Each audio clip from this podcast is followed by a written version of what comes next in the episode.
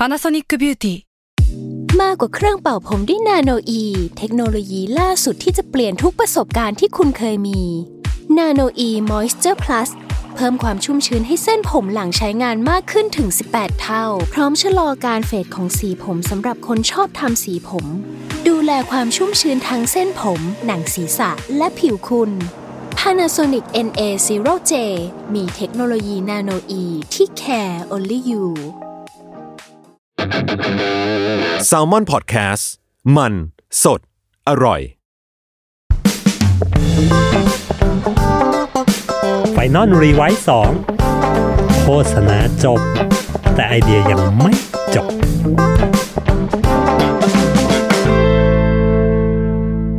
สวัสดีครับ ผมกลับมาพบกับ Final r e v i s e 2 Podcast โฆษณาจบ แต่ไอเดียยังไม่จบจ้า วันนี้นะครับใน EP นี้ผมขอต้อนรับทุกท่านนะครับ มาเข้าสู่รายการของเรานะครับ ผมเอาจริงผมมาสังเกตตัวเองว่าเฮ้ยรายการผมเนี่ยเป็นรายการที่ไม่ค่อยชวนคนฟังคนอะไรแบบชวนคุยอะไรกันก่อนเลยนะ เปิดเรื่องมาเปิดแบบว่าเข้าพอดแคสต์มากระใสเปียงเปียงเปียงเปียงเปียงนะครับ เพราะฉะนั้น EP เนี้ยผมเลยอยากที่จะ ชวนทุกคนคุยนะครับว่าเฮ้ย ทุกคนอยากฟังเรื่องราวอะไรหรือเปล่า ทุกคนอยากฟังงานไอเดียประเภทแบบไหน ทุกคนอยากให้ผมแบบหยิบเคสไหนมาเล่าให้ฟังหรือเปล่านะครับ เพราะฉะนั้นถ้าใครมีข้อเสนอมีคำแนะนำมีอะไรคอมเมนต์กันเข้ามาได้เลยนะครับ ผมอยากฟังอยากฟังมาก ๆนะครับ อยากรู้ฟีดแบ็กมาก ๆนะครับ ผม โอเค กลับกันเข้ามาใน EP นี้นะครับ EP นี้เนี่ยผมอยากจะชวนคุยในเรื่องของไอเดียที่เรียกได้ว่าเล่นใหญ่นะเล่นใหญ่กับเรื่องเล็ก ๆ เนี่ยแหละ เล่นแบบบางงานนี่แบบ โอ้โห เอาซะใหญ่โตมโหฬารแบบยึดเคต้องอะไรกันขนาดนี้เลยหรอนะครับผม ซึ่งเหตุผลที่ผมหยิบไอเดียที่เรียกว่าเป็นไอเดียแบบเล่นใหญ่ในเรื่องเล็ก ๆ มา เพราะรู้สึกว่าเฮ้ย พอมานั่งลองไล่ดูดีๆ ก็รู้สึกว่าบางครั้งเนี่ยเรามักจะกลัวกับการที่แบบ เฮ้ย คิดไอเดียอะไรออกมา แล้วมันต้องต้องแล้วแบบฟูมไฟล์เป็นเรื่องเป็นราวใหญ่โตเฮ้ยมันไร้สาระเปล่าวะนะแต่บางทีนะบางทีไอ้คำว่าไร้สาระเนี่ยแหละไอ้การที่เราแบบทำเรื่องเล็ก ๆ ให้มันเป็นเรื่องใหญ่เนี่ยเฮ้ยจริง ๆ มันเป็นไอเดียที่โอเคนะ เพราะฉะนั้น หลายครั้งเวลาคุยงานกันนะ เวลาเราเจอไอเดียที่เรารู้สึกว่าเฮ้ยไอเดียปัญญาอ่อนว่ะเฮ้ยแม่งไร้สาระว่ะ หรือแบบเฮ้ยดูติงต้องว่ะ แล้วเราไม่กล้าที่จะคิดให้มันแบบใหญ่โตขึ้น อย่าไปกลัว อย่าเพิ่งไปกลัว ลองก่อนลองดูก่อน สุดท้าย work ไม่ work เดี๋ยวเดี๋ยวผลลัพธ์ปลายทางมันบอกเองนะครับ แต่แต่อย่าไปกลัวที่จะแบบทำเรื่องต๊องต๊องทำเรื่องปัญญาอ่อนให้มันเป็นเรื่องใหญ่โตนะครับ เพราะว่านั่นมันก็คือหน้าที่ของเราแหละเนาะ เราจะทำเรื่องต๊องต๊องยังไงให้มันสนุกได้ใหญ่โตได้แล้ววกกลับมาที่ product ได้นะครับ โอเค ถ้างั้นผมไปที่เคสนะครับเคสตัวอย่างเคสแรกที่อยากจะหยิบมาคุยกันในวันนี้นะครับผมเคสนี้นะครับเป็นเรื่องราวนะครับของเบียร์ Guinness นะครับ เหตุการณ์เกิดขึ้นเมื่อประมาณปีที่แล้วนี่แหละ 2019 นะครับผม ที่ ประเทศอังกฤษเนี่ยมันจะมีเทศกาลอยู่เทศกาลหนึ่งนะฮะที่ชื่อว่าเทศกาลรักบี้6 ชาตินะครับ ก็จะเป็นการแข่งขันรักบี้ที่ยิ่งใหญ่มากของของทางสหราชอาณาจักรเขานะ ก็จะรวมตัวประเทศ 6 ประเทศที่ดังๆเนี่ยเข้ามาแข่งกัน แล้วช่วงเวลาเนี้ยเป็นช่วงเวลาที่ คนจะเข้ามาดูลักบี้กัน แล้วคนก็จะมาดื่มเบียร์กันเขาเคลมว่านะครับว่าเป็นช่วงเวลาที่คนดื่มเบียร์กันเยอะที่สุดละ แล้วก็แบบซัดกันเต็มเหนียวนะฮะเรียกได้ว่าซัดกันเต็มที่นะครับ ซึ่งกินเนสเองนะครับในฐานะที่ 1. เป็นผู้นำด้านตลาดเบียร์ของสหราชอาณาจักรนะครับ และ 2. เป็นสปอนเซอร์อย่างเป็นทางการนะครับของรายการรักบี้6ชาติเนี้ยนะครับ เขาก็เลยต้องออกมาเหมือนทำแคมเปญรณรงค์อะไรบางอย่าง เพื่อให้คนดื่มกันอย่างมีสติมากขึ้น drink responsible นะครับมากขึ้น เขาก็เลยให้โจทย์นี้นะครับกับ AMV BBDO นะครับผมที่ประเทศสหราชอาณาจักรนะครับผม ก็เอ้ยทำยังไงก็ได้นะครับในการที่จะ รณรงค์ให้คนแบบดื่มกันอย่างมีสตินิดนึงนะครับไอในช่วงเวลาการแข่งขันเนี้ยไม่เอาแบบโอ้โห หัวลาน้ำเละเทะนะครับ คือแน่นอนแหละคนอังกฤษนะฮะคนสาราชอาณาจักรคือทุกคนเป็นคนที่แบบบ้าบ้าคลั่งในการดื่มเบียร์อยู่แล้วนะครับ โอเค หลังจากที่ได้รับโจทย์มานะครับ ทาง BBDO นะครับ คุณครีเอทีฟสองคนคุณนาจาลาสกอตและคุณนิโคล่า ฮาเล่นะครับเขาก็ไปหา insight มาครับเขาก็ไปหา fact มาว่า เฮ้ย จริง ๆ แล้วหนทางที่ดีที่สุดเนี่ย ในการที่ดื่มอย่างมีสติก็คือ เฮ้ย เวลาพอคุณเมาอะสังเกตพวกเราเองก็ได้ เวลาที่ใครเมาเนี่ย แล้วอยากแบบ เฮ้ย ดึงสติกลับมาหน่อย ให้ดื่มน้ำนะครับดื่มน้ำเยอะๆ ดื่มน้ำเยอะๆ เวลาเราเห็นเพื่อนเมาอะสาวๆ เพื่อนสาวๆ เราเมา เฮ้ยเฮ้ยมึงมึง ใจเย็นใจเย็นกินน้ำก่อนกินน้ำเยอะๆก่อนนะครับผม เพราะฉะนั้นการกินน้ำเนี่ยการดื่มน้ำเยอะๆนะหลังเวลากินเบียร์ไปเริ่มเมาแล้วเริ่มไรแล้ว การดื่มน้ำเยอะๆจะช่วยให้เรามีสติกลับมามากขึ้นนะครับเขาไปเจอ fact นี้มานะครับ คุณลัสกอตและคุณฮาร์เลย์นะครับเขาไปเจอ fact นี้มา แต่นะครับ insight ของนักดื่มนะครับเขาก็ไปพบมาอีกว่า การที่เราบอกให้คนแบบกรึ่มกรึ่มๆหรือเมาเมาแล้วแบบเฮ้ย มึงเมาแล้วอะ มึงกินน้ำหน่อยไหม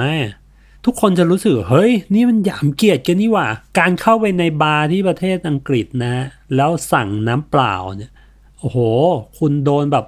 เจ็ดเข้มโอ้ noob ว่ะแบบไม่ไหวอะห่วยอะห่วย โคตร loser เลยแบบมาเข้าบาร์แล้วแบบเหมือนบ้านเราเข้าผับแล้วไปสั่งนมอะไรเงี้ยฮะคือโอเคมันอาจจะมีคนคนกินแต่ว่า พอไปสั่งปุ๊บจะถูกมองแล้วแบบเฮ้ยอะไรวะเฮ้ยไม่ใช่มั้งมามาผับมาบาร์แล้วแบบมาสั่งน้ำเปล่าอะไรเงี้ยfact ที่มันเจอเนี่ยก็คือกินน้ำเปล่ามันจะช่วยให้เราสร่างเมามากขึ้น แต่ในขณะเดียวกันการสั่งน้ำเปล่า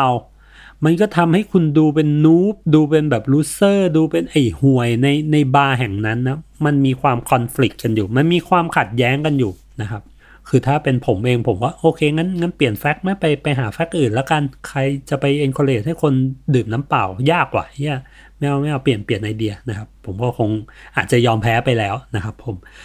แต่ครีเอทีฟทั้งสองคนของ BBDO นะครับ ไม่ยอมนะครับ เขาคิดว่าเฮ้ย fact อันเนี้ยมันมัน work อะ มันเจ๋ง มันมี action จริง ๆ ให้เกิดขึ้นจริงเฮ้ยกินน้ำเปล่าแล้วมันสร่างขึ้นจริง ๆ ว่ะ เพราะฉะนั้นทำยังไงเราถึงจะ encourage ให้คนแบบมาดื่มน้ำเปล่ามากขึ้นในช่วงเวลาที่เมาเมากันแล้วนะครับเขาไปขุดต้นตอปัญหาว่าเฮ้ยปัญหาของการดื่มน้ำเปล่าในในผับในบาร์มันคืออะไรวะอ๋อมันไม่เท่อะมันไม่คูลอะเฮ้ยถ้าอย่างนั้น ลองกลับมุมคิดใหม่ แล้วจะทำยังไงให้การดื่มน้ำเปล่ามันเท่ มันคูลล่ะ มันเลยเป็นไอเดียนะครับที่ทาง BBDO เนี่ยนำไปเสนอกินเนสนะครับ ก็คือเขาคิดค้นเครื่องดื่มใหม่ขึ้นมาครับผม คิดค้นลายผลิตใหม่ line product ใหม่ของ Guinness ขึ้นมา เขาให้ชื่อมันว่า Guinness Clear นะครับ Guinness Clear คืออะไร มันคือตามชื่อเลยฮะ มันคือน้ำเปล่าฮะคือเป็นไอเดียที่แบบฮะมึงมึงเอาน้ำเปล่ามาแล้วก็ตีตราใหม่แล้วก็แบบสร้างเป็น SKU ใหม่ สร้างเป็นแบบลายการผลิตใหม่ สร้างเป็น line product ใหม่ ชื่อว่า Guinness Clear แบบเจ็ดแค่เฮ้ย เอางี้จริงเหรอนะครับ ลองมาดูเหตุผลกันนะว่าเฮ้ยทำไมเขาถึงสร้างเป็นแบรนด์ Guinness Clear ขึ้นมานะเขาเชื่อว่าเฮ้ยการดื่มดื่มน้ำเปล่า เดินเข้าไปสั่งแท็บวอเตอร์เนี่ยมันโอ้โห ไม่คูลเลยไม่เท่เลยนะครับ เพราะฉะนั้นจะทำให้การดื่มน้ำเปล่ามันเท่ขึ้นมา เพราะฉะนั้นมันก็ต้องทำให้น้ำเปล่ามันมันดูมีค่ามากกว่าเดิมขึ้นมามากกว่าความเป็นแค่น้ำเปล่าขึ้นมานะครับ สิ่งที่ทาง BBO นำไปเสนอครับเขาบอกว่าเฮ้ยแคมเปญนี้มันต้องจัดหนักจัดเต็มว่ะคุณลูกค้า คุณจะมาแบบเฮ้ยมาเฮ้ยดื่มน้ำเปล่าแล้วแบบเอ็นเขาเรียกว่าเฮ้ยนี่กินเนสเคลียไม่ได้ หนึ่งเลยคือคุณต้องทำแก้วนะที่เป็นพิเศษเฉพาะนะครับ คือเวลาเราไปกินเบียร์เนี่ย เราก็จะแต่ละแบรนด์นะ Hoegaarden เบียร์ Guinness Stella Artois เบียร์นู่นเบียร์นี่เขาก็จะมีแก้วของเขานะครับ Guinness ก็จะมีแก้วแบบหนึ่ง Stella Artois ก็มีแก้วทรงหนึ่ง Hoegaarden ก็มีแก้วทรงหนึ่งนะครับผมแต่ละแก้วมันบ่งบอกความเป็นอัตลักษณ์ความเป็นเอกลักษณ์ของเบียร์แต่ละแบรนด์นะครับ ถ้า Guinness Clear มันจะสร้างขึ้นมาใหม่เลยเนี่ย มันก็ต้องมีแก้วเฉพาะของตัวเองที่สลักคำว่าแบบ Guinness Clear นะครับ ก็คือเป็นแก้วทรง Guinness ปกตินี่แหละ แต่มีเขียนคำว่า Clear เพิ่มขึ้นมา เท่านั้นยังไม่พอนะครับ ไอหัวก๊อกเนี่ย หัวก๊อกที่เป็นแบบกดน้ำเปล่าเป็นน้ำ tap water ปกติไม่ไม่ได้ การกดน้ำมันจะจะเปลี่ยนไปนะ มันจะไม่เหมือนเดิมอีกต่อไปนะครับ การกินน้ำเปล่ามันจะไม่เหมือนเดิมอีกต่อไป ก๊อกที่กดน้ำเปล่า มันก็เป็นหัวก๊อกแบบเดียวกับก๊อกเวลากดเบียร์สดนะแบบมีคันโยกมีแบบอื้อหือหรูหราประดับนู่นนี่นั่น น้ำเปล่าแม่งดูแพงขึ้นมาเลย น้ำเปล่าดูแบบหรูหราไฮโซขึ้นมาเลยนะครับ ผม เท่านั้นยังไม่พอนะครับ แก้วมีแล้วเนาะหัวกดน้ำมีแล้วนะครับ โฆษณงโฆษณาอะไรคือเขาปักเคนมีเดียแบบ ยับเลยนะคือเริ่มตั้งแต่ตัวโฆษณา TVC สปอต30 เซกนะครับที่ปล่อยในทั้งทีวีทั้งออนไลน์เนี่ยคือเขาทำล้อโฆษณาตัวเองนะครับล้อโฆษณากินเนสแบบกินเนสปกติเลย แต่เครื่องดื่มที่เขาดื่มคือคือน้ำเปล่านะครับ เดี๋ยวผมแปะลิงก์โฆษณาให้ดูคือโฆษณาปั่นมากอะ่ะมันแบบและคุณจะได้ลิมรสนะ เสียงแบบนุ่มๆเลยนะ แต่แต่วันนี้ผมเสียงแหบหน่อยนะเสียงแบบนุ่มๆเลยนะ รสชาติของกินเนสเคลียเป็นรสชาติที่ไม่มีใครเหมือนและมันไม่เหมือนใครนะพอรสชาติมันเหมือน nothing มันเหมือนไม่มีอะไรเลย เพราะมันคือน้ำเปล่านั่นเองนะคือคือโฆษณาแม่งโคตรปั่นเลยเดี๋ยวเดี๋ยวผมแชร์ให้ดูแล้ว แล้วทุกคนจะรู้ว่าโอ้โหโฆษณามึงปั่นมากนะครับผมสปอตโฆษณายังไม่พอนะครับ เขาปล่อยโฆษณาเนี้ยไปในช่วง prime time ของตัวรักบี้หกชาตินะครับ ก็คือเป็นช่วงอีเวนท์ที่ใหญ่ที่สุดเลยเนี่ยแหละ แล้วเขาก็ปล่อยสปอตโฆษณานี้ไป เขาเอาอินฟลูเอนเซอร์เขาเอานักรักบี้เขาเอาแบบพวกเซเลบริตี้ต่างๆนะครับมาแบบมีถ่ายคู่กับเบียร์เหมือนเอ้ยมีถ่ายคู่กับ Guinness Clear เหมือนถ่าย คู่กับช็อตเบียร์ปกติเลยนะมีอย่างในหนังโฆษณาก็มีช็อตเทแบบเอียงมุมองศาแบบ 45 องศาเหมือนตามแบบฉบับ Guinness นะมีช็อตดื่มแบบ cliché cliché นะทุกอย่างแม่งเรียนแบบโฆษณา Guinness หมดเลย แต่ว่ามันคือน้ำเปล่านะครับแล้วก็มีการแบบเอาไป tie-in มีการสปอนเซอร์ มีแบบทำให้เรื่องเล็กมันกลายเป็นเรื่องใหญ่แบบตีโพยตีพายฟูมฟายขึ้นมานะครับผม ซึ่งนะครับตลอด 6 สัปดาห์ของงานรักบี้ 6 ชาติเนี่ยก็แคมเปญนี้ก็ถูกยิงมาตลอดนะครับยิงยิงยิงยิงตลอดเป็นแคมเปญที่ปั่นมาก ๆ ขนาดสโลแกนแบบยังมีความปั่นเลยนะฮะสโลแกนเขาบอกว่าการดื่มที่ดีที่สุดคือการดื่มแบบ less is more นะครับดื่มแบบไม่ดื่มนะเป็นคาสโนวาหรือไงนะไม่แน่ใจเหมือนกัน โอเคหลังจากที่แคมเปญปล่อยออกไปนะครับ ก็เขาเคลมผลลัพธ์นะฮะว่า แต่ผมว่ามันก็น่าจะ work แหละนะครับ คนก็พูดถึงกันกันมากมายนะครับ คือด้วยแคมเปญลักษณะแบบนี้มันมีความแบบปั่นประสาท มันมีความแบบฮ้องฮ้องต๊องต๊องมันถูกจริตกับคนในยุคนี้มันถูกจริตกับโลกออนไลน์ในยุคนี้ที่แบบเฮ้ยอะไรที่มันรู้สึกว่าตลกเนี่ย ผมว่ามันอยู่ล่อเสมอแหละ แล้วถ้ามันทำแล้วถึงการแบบทำเรื่องเล็ก ๆทำเรื่องต๊องๆให้กลายเป็นเรื่องแบบ เหมือน การทำเรื่องเล่นๆ ให้กลายเป็นเรื่องจริงจังอะผมว่ามันมัน work เสมอนะในช่วงยุคนี้ เพราะมันจะทำให้เรารู้สึกว่าเฮ้ยของที่เราไม่ไม่คาดคิดว่ามันจะมี production value มากๆอะไรเงี้ยผมว่ามันจะเกิดความ contrast อะไรกันบางอย่างนะ ผมยกตัวอย่างอย่างเช่น ถ้าอย่างในเมืองไทยคือ มันจะมีกลุ่มน้องเซาะกราวอะครับ ที่เขาเต้น cover Blackpink แล้วก็มุมกล้องอะไรในการถ่ายทำอะไรเงี้ย มันเป๊ะเป๊ะเป๊ะหมดอะคือพอมันเป็นเรื่องเล่นๆ การเต้น cover ในบรรยากาศที่มันแบบผิดที่ผิดทาง แต่มุมแต่ทุกอย่างมันดูเป๊ะมันคือการทำเรื่องเล็กเนี่ยให้เริ่มกลายเป็นเรื่องใหญ่ละนะทุกครั้งที่ปล่อยออกมานะครับคนดูพวกเราเองเราก็จะรู้สึกเชื่อม่งเจ๋งว่าแม่งเฮ้ยสุดยอดว่ะแบบ มันมันเกิดคอนทราสอะไรบางอย่างบนบนชิ้นงานนั้นละ มันเลยทำให้เรารู้สึกอินไปด้วยกันนะอันนี้อันนี้ผมพยายามแบบ ลองคิดลองวิเคราะห์เอาเองนะว่าเฮ้ยอะไรที่มันทำให้แคมเปญนี้มันมันสักเซสแล้วแบบไปได้ไกล คือผมรู้สึกว่ามันเป็นความคอนทราสอะไรบางอย่างที่เกิดขึ้นกับเรื่องปัญญาอ่อนเรื่องเล่นๆ แต่บอกเฮ้ยทำไมมึงใส่พลังใส่ความตั้งใจเข้าไปเยอะขนาดนั้นวะมันเลยทำให้รู้สึกว่าเรื่องตองๆมันมี value ขึ้นมานะครับผมซึ่งทาง BBDO เองเขาก็เคลมว่า เอ้ย ยอดอุบัติเหตุ หรือยอดแบบ คนเมาอย่างไร้สติอะมันมีการลดลงอย่างมีนัยยะสำคัญนะ หลังจากที่ปล่อยตัวกินเนสเคลียออกไปนะครับ คือคนก็กล้าดื่มน้ำเปล่ามากขึ้นแหละ คือที่สำคัญเลยคือเขาบอกว่า นอกจากผลลัพธ์ที่เป็นตัวเลขยอดใช้ยอดไลค์ยอดแชร์ ยอดเอนเกจอะไรเงี้ยสิ่งสำคัญที่สุดเลยคือ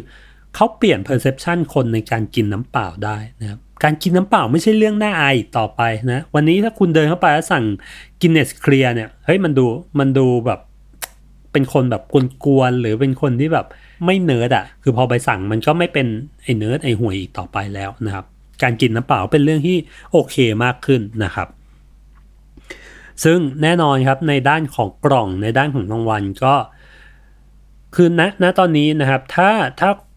เท่าที่ผมเห็นคือเขาได้โกมาจากเวทีคารในแคทของตัว PR นะครับผม ซึ่งไม่แน่ใจผมไม่แน่ใจว่าในเวทีอื่นๆเนี่ย ได้ตัวอะไรด้วยหรือเปล่า หรือว่าอาจจะเพิ่งเป็นรอบกำลังส่งของเขาก็เลยยังไม่ได้เห็นรางวัลชิ้นงานนี้นะครับในเวทีอื่นๆนะครับ หรือจริงๆ ถ้าผมอาจจะตกหล่นไปถ้าใครเจอว่าเฮ้ยเขาไปได้รางวัลอะไรมา ช่วยคอมเมนต์เข้ามาได้เลยนะครับผม อันนี้ก็เป็นเคสแรกนะครับที่ที่ผมหยิบยกขึ้นมาคุย ก็เป็นเคสที่แบบเล่นใหญ่นะขายน้ำเปล่า นิดนึงสร้างกันเป็นแบรนด์ใหม่ขึ้นมาเลยนะครับ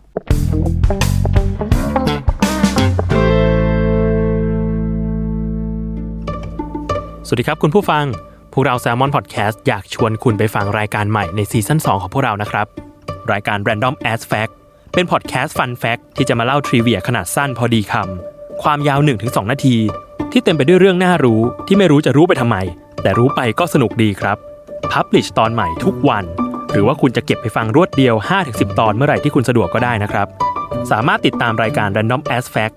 เพียง search ว่า Random As Fact ในทุกช่องทางที่คุณฟังพอดแคสต์ครับ ขอบคุณครับ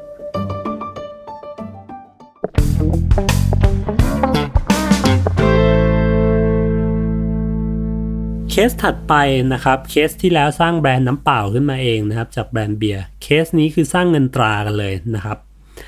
เราไปกันในปี 2018 นะครับผม ปี 2018 เนี่ยเป็นปีที่ Big Mac นะครับของ McDonald เนี่ยครบรอบ 50 ปีนะครับผมเป็นแบบครบรอบครึ่งศตวรรษละนะผมเองก็เพิ่งรู้เหมือนกันว่า Big Mac เนี่ยมีมา 50 ปีแล้วนะครับ อันนี้เป็น นอกเรื่องนิดนึงนะเป็นเกร็ดความรู้ที่ผมไปค้นเจอมานะว่าเฮ้ยจริง ๆ แล้วแมคโดนัลล์มันเกิดมาก่อนนะแล้วก็ Big Mac ก็เกิดตามมา Big Mac ก็เป็นแม็กเบอร์เกอร์นะเบอร์เกอร์ของแมคโดนัลล์ที่แบบชิ้นใหญ่สุดเลยนะครับ มีเนื้อ 2 ชั้นมีอะไรก็ว่าไปนะครับ ซึ่งผมไปค้นเจอว่า Big Mac เนี่ยถูกคิดค้นที่เมืองพิตเบิร์กนะครับ โดยร้านของคุณจิมเดลิกาตี้นะครับผม คุณจิมเดลิกาตี้เรียกได้ว่าเป็นบิดาแห่ง Big Mac นะครับผมภายหลังต่อมาเนี่ย Big Mac เนี่ยกลายเป็นเบอร์เกอร์นะครับที่ขายได้ปีละแบบพันสามร้อยล้านชิ้นต่อปีนะครับ เมื่อปี 2018 Big Mac ครบ 50 ปีนะครับ ทาง McDonald เขาก็เปิด pitching นะว่า เฮ้ย เราอยากจะ celebrate ความเป็น 50ปีนะความแบบเฮ้ยฉลองให้กับ Big Mac 50 ปีหน่อยนะเขาสาครบรอบ 50 ปีทีเขาก็เปิดพิชชิ่งนะครับว่าเฮ้ยใครมีไอเดียอะไรก็เข้ามานำเสนอกันเอเจนซี่นะครับที่ได้รับเลือกนะครับชื่อว่าเอเจนซี่โกลินนะครับโกลินจริงๆ เขามีทำโคกับตัว in-house นะครับของทาง McDonald แล้วก็ทาง TBWA ด้วยนะครับผม TBWA คือช่วยดีไซน์นะครับแต่ว่า strategy หรือแบบ แผนของแคมเปญเนี่ยมาจาก Golin นะครับ คือเขาได้ไอเดียมาว่านะครับว่าจุดเริ่มต้นไอเดียที่ Golin นำไป present ให้กับทางแมคโดนัลล์คือเฮ้ยตลอด 50 ปีที่ผ่านมา Big Mac มันมีเรื่องราวอะไรกันมาตลอดนะครับ แล้วมันมีหนึ่งจุดนะฮะที่ในปี 1986 นะครับ หนังสือพิมพ์ Economist หนังสือพิมพ์ Economist คือเป็นหนังสือพิมพ์เกี่ยวเรื่องการเงินการทองอะไรเงี้ย ในปี 1986 เนี่ย Economist เขาตั้ง Big Mac Index ขึ้นมา Big Mac Index คืออะไรนะ Big Mac Index คือเหมือนในช่วงนั้นมันเป็นช่วงที่เศรษฐกิจแบบมีความสวิงสวายอยู่นะครับ แล้วก็ค่าเงินของแต่ละประเทศเนี่ยมันก็มีความเหวี่ยงผันแปรไปผันแปรมา และ ของกินที่ฮิตมาก ๆ นะครับในช่วงนั้นนะครับในช่วงปี 1986 ก็คือ Big Mac ของ McDonald's นั่นเองครับตัว Economist เนี่ยเขาก็เลยหยิบเอา Big Mac อะมาเป็นบรรทัดฐานว่า เฮ้ย ค่าครองชีพแต่ละประเทศมันเป็นยังไงบ้างวะ โดยที่มี Big Mac 1 ชิ้น เป็นเป็นตัวดัชนีกลางในการวัด สมมุตินะ ไทยในปี 1986 เนี่ย Big Mac ราคา 70 บาทนะครับ อเมริกา Big Mac ราคา 50 บาท ญี่ปุ่น Big Mac ราคา 100 บาท ประเทศนู้น Big Mac ราคานี้ประเทศนั้น Big Mac ราคาเท่านี้ แล้วก็จะพลอตเป็นกราฟแล้วก็เอามาวิเคราะห์กันนะว่าเฮ้ยเศรษฐกิจประเทศไหนดี เศรษฐกิจประเทศไหนแย่ค่าครองชีพประเทศไหนสูงไปต่ำไปอะไรเงี้ยครับ Big Mac เลยกลายเป็นดัชนีวัดแบบการกินอยู่การอยู่อาศัยของผู้คนในช่วงยุคนั้นไปเลยเป็น pop culture ในช่วงยุคนั้นไปเลยทีเดียวนะฮะ ซึ่งจากไอเดียตรงเนี้ยทาง Golin ก็เห็นว่าเฮ้ย แล้วเมื่อเวลาผ่านไปอะ Big Mac ของแต่ละประเทศอะราคามันก็ยังไม่เท่ากันอยู่ดีนะจนถึงทุกวันนี้ Big Mac ราคามันก็ยังมีความสวิงสวายอยู่นะฮะประเทศนี้ Big Mac ราคาถูกกว่าประเทศนั้นประเทศนั้น Big Mac ราคาถูกกว่าประเทศนี้นะครับเฮ้ยเขาก็เลยนำไอเดียไปเสนอนะว่าเฮ้ยมันน่าจะดีนะ ถ้าบิ๊กแม็กทั่วทั้งโลกเนี่ย นะมีประมาณ 20,000-30,000กว่าสาขาของแมคโดนัลล์เนี่ยถ้าบิ๊กแม็กทั่วทั้งโลกเนี่ยราคามันเท่ากันหมดนะครับเขาเลยคิดค้นนะครับเขาเลยคิดค้นและนำเสนอไอเดียที่ชื่อว่าแมคคอยนะครับแมคคอยคืออะไร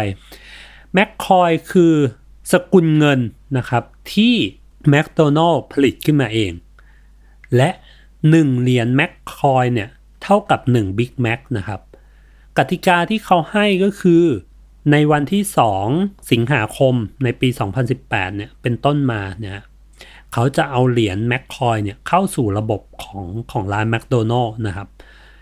และทุกครั้งที่คุณซื้อคุณอาจจะได้รับเป็นโปรโมชั่นแบบซื้อ Big Mac ได้แถม1แมคคอยแล้วก็เอาแมคคอยเนี้ยกลับไปแลกได้นะครับ ทั้ง 50 กว่าประเทศนะครับที่เข้าร่วม แคมเปญแมคคอยนี้นะครับ แล้วก็ทุกร้านค้าในในในประเทศนั้นเนี่ยใช้แมคคอยได้หมดนะครับผมแต่ผมคิดว่าในประเทศไทยเหมือนจะไม่มีนะครับ เหมือนผมไม่คุ้นเลยนะครับ หรือว่าถ้ามีทักกันเข้ามาได้ บอกเข้ามาได้ คอมเมนต์เข้ามาได้นะครับผม สิ่งที่น่าสนใจนะครับกว่าการที่แมคโดนัลล์ผลิตค่าเงินเอง แล้วก็ปล่อยให้คนใช้ก็คือ ที่มาที่ไปของดีไซน์นะผมรู้สึกว่า เฮ้ย มันมีเรื่องราวมันมีสตอรี่ที่ดีของของแต่ละดีไซน์ คือเขาผลิตเหรียญออกมาทั้งหมดเนี่ยหกล้านสองแสนเหรียญนนะครับหกจุดสองล้านเหรียญนนะครับ แล้วก็ฟีดเข้าไปในระบบของของร้านเนี่ย ซึ่งใน 6 ล้านเหรียญเนี่ยเขาแบ่งเป็น 5 ดีไซน์นะครับ แต่ละดีไซน์มันเป็นตัวแทนของแต่ละ 10 ปี ตั้งแต่ Big Mac เกิดมานะครับ 10 ปีแรกนะครับช่วง 10 ปีที่2ช่วง 10 ปี 3 ช่วง 10 ปีที่ 4 และช่วง 10 ปีสุดท้ายนะครับ ซึ่งเมื่อเราไปดูนะไปดูที่ดีไซน์มันเนี่ย ก็จะพบว่าเฮ้ยมันมีดีเทลนะว่าเฮ้ยในแต่ละดีไซน์เนี่ยอย่างปีแบบช่วง 2008 ถึง 2018 เนี่ยดีไซน์มันก็จะมีความแบบมีความเป็นโลกโซเชียลหน่อยนะครับ ช่วงปี 80 มันก็จะมีดีไซน์ที่เป็นแบบดิสโก้ตื๊ดๆหน่อยนะครับผม ซึ่งอันเนี้ยผมมองว่า พอดีไซน์มันมีเรื่องราวอะครับ คือจริง ๆ เขาจะทำดีไซน์อะไรก็ได้เขาจะแบบทำเป็นเหรียญจริง ๆ จะเหรียญเดียวก็ได้นะครับ แต่ว่าพอเขาให้ concept กับมัน ให้ storytelling กับมันนะเหรียญอันนี้มันดูมีคุณค่าขึ้นมาทันทีนะครับ มันไม่ใช่ดีไซน์แบบไก่กามันที่มาที่ไปของแต่ละเหรียญเป็นยังไงนะครับ แต่ละลวดลายที่นำไปใช้นะครับ ซึ่งผมว่ามันสามารถประยุกต์ใช้กับงานดีไซน์ของเราได้คือ หลายครั้งเราดีไซน์จากความสวยงามอย่างเดียวนะครับ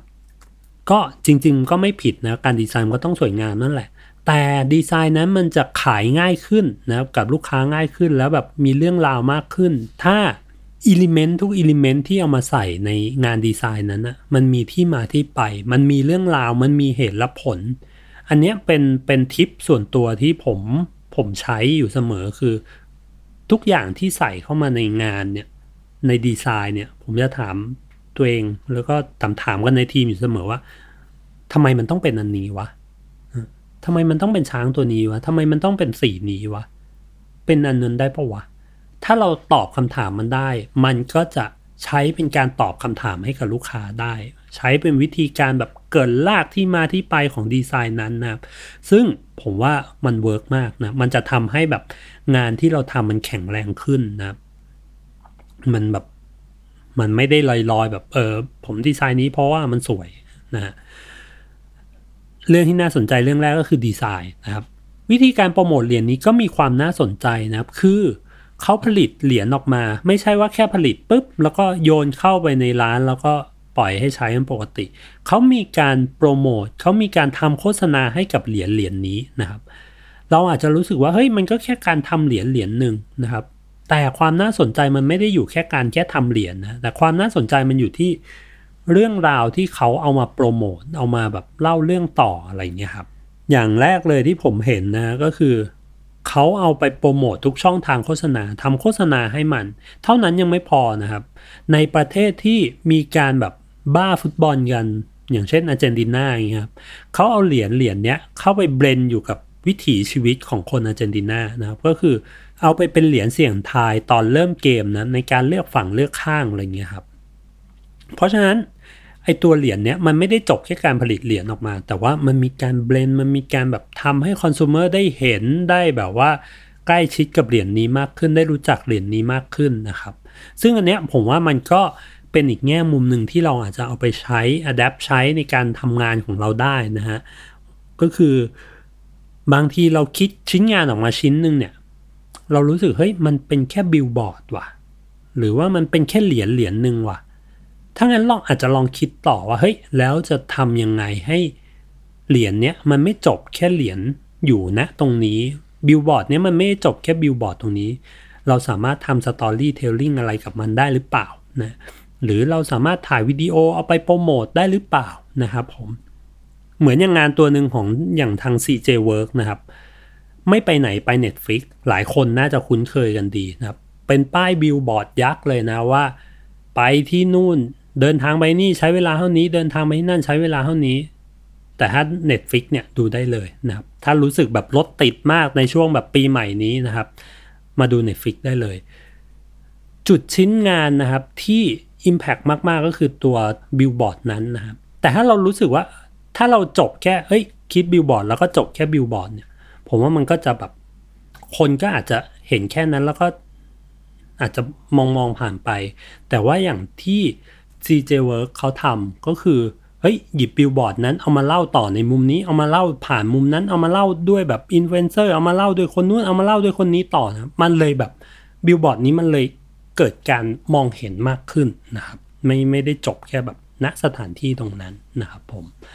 อย่างเคสของแมคคอยเนี่ย คือเขาก็เคลมนะครับผลลัพธ์หลังจากปล่อยแคมเปญไปนะเขาก็เคลมว่า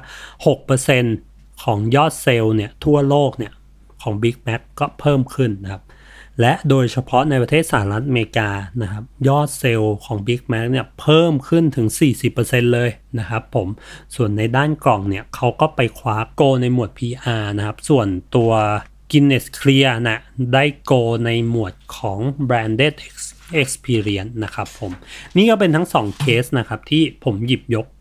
มาคุยวันนี้นะครับ อย่าดูถูกนะครับไอเดียที่เรารู้สึกว่าเอ้ยแม่งปัญญาอ่อนแม่งตองนะครับถ้าเราสามารถทำให้มันใหญ่ได้ ความเล่นใหญ่ในเรื่องเล็ก ๆ ในเรื่องปัญญาอ่อน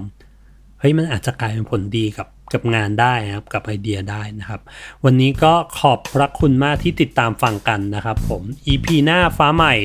กลับมาเจอกันใหม่ สวัสดีครับผม Thank you.